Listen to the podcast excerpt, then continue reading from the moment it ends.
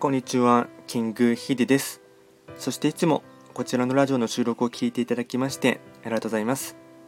トレンド企画とは、トレンドと企画を掛け合わせました造語でありまして、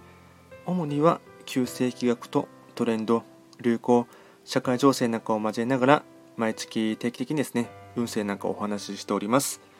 で、今日はですね、えっと、まあ、先日ですね起きたですねことでですねアントニオ猪木さんがですね亡くなられてしまったということでしてあのご冥福をお祈りいたしますっていうお話とですねあとは簡単に猪木さんのですね、えっと、生年月日とかを見ての特徴とかをですね、まあ、ちょっと思ったことをですねつらつらと話をしていきたいかなと思います、まあ、アントニオ猪木さんですねまあおそらくほとんど老若男女問わずですねどういった方なのかということはですねあの日本国民の方ならあのほぼ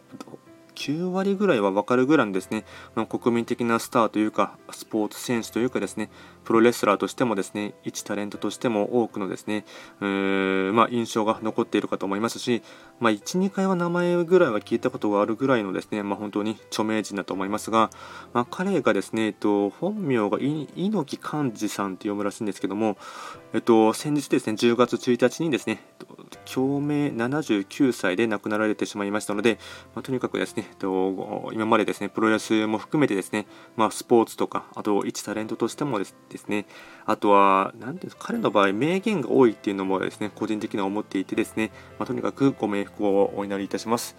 で、簡単に猪木さんですね、と生まれが1943年の2月20日生まれなので、まあ、昭和18年ですね。で、これを気学で見ていきますと、まあ、彼は3匹木星、で月名もですね豪土星になりますので、まあ、いわゆるですね、えっと、本命星とあと傾斜も両方ともですね3匹木星なので、まあ、ザ3匹木星という感じの方でしたので、まあ、やっぱりですね3匹木星の特徴としてはですねとにかく行動をすることによってですね人を感覚させるとかあとはですね、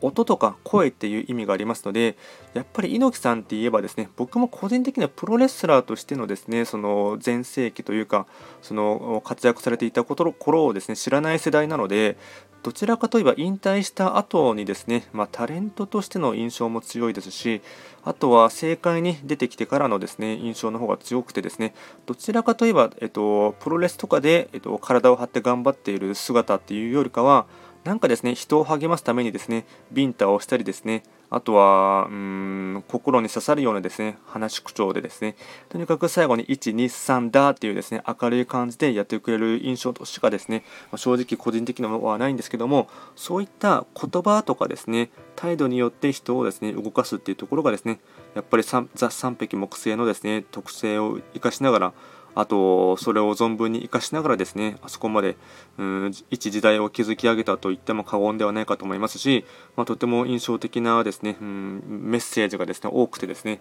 でやっぱり僕も猪木さんのですね、言葉とかはいろいろと励まされることがあってですね、とにかくその一つですね、紹介させていただきたい格言をですね、あるんですけども、まあ、多分ニュースでもいろいろと今ですね、聞かれてる方も多いかと思うんですが、一応一つ紹介させてください。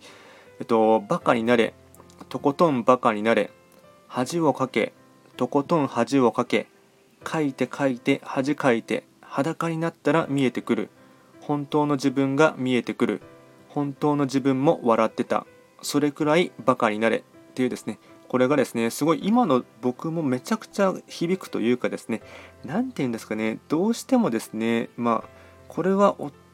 男性も女性もどちらにも言えることだと思うんですけどもやっぱりですねバカに本当にバカになるっていうことはですね難しいというかですねそこまでですねどうしてもうんどんどんと年を取れば取るほどですね訂正をですねわきまえるっていうところもあるかと思いますしなんかですねうんどこかでかっこつけてしまったりですね若干プライドがですね出てきてしまってなかなかですねさらけ出すっていうことも難しいかと思うんですけど猪木さんの場合はですね確か2018年に病気になってしまってですねでそこから、えっと、YouTube チャンネルでその病床で戦っているですね、まあ、いわゆるですねあの本当にですね昔の映像と見るとですね痩せ細ってしまってですねあのそこまで弱くなってしまった自分をですねさらけ出しながらもですねあの YouTube でいろいろと言葉をですね投げかけているっていうところをですね撮影しているところがあってですね。ただそれもですねあの弱い自分もさらけ出すからこそ、まあ、もちろんそれによって、あのー、まあ、ずっと過去から応援してきてくれていたファンの方はですね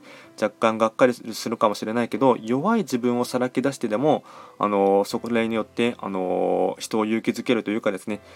うん何て言うんですかね仮面をかぶって取り繕ってかつかっこいい姿だけのですね自分をお見せするっていうわけではなくて弱い部分とかあと本当は隠したい部分とかそういったものも全てさらけ出すことが、まあ、本当のあるがままなんだよっていうことをですねおっしゃられていてですね。であるがままの自分でさらけ出すこともですね一つの美学だっていうことをですね話していてですねそれは本当にそうだなっていうところも思いましたしうーん逆にそこまで弱い自分もさらけ出せるっていうだけのですねうーところはある意味ではですね芯が強いというかそういった自分もさらけ出せるですね。裸の自分というところもですね、うん、一ですね、うんまあ、本当に偉大な人だなだなっていうところを思いましたしそういった姿によって病床で戦われているですね、まあ、あれだけプロレスラーとしてはですねその一時代をですねあの築き上げた猪木さんでも一つの病気と戦うっていうところはですねやっぱり人間だ人間なんだなというところもですね思いましたし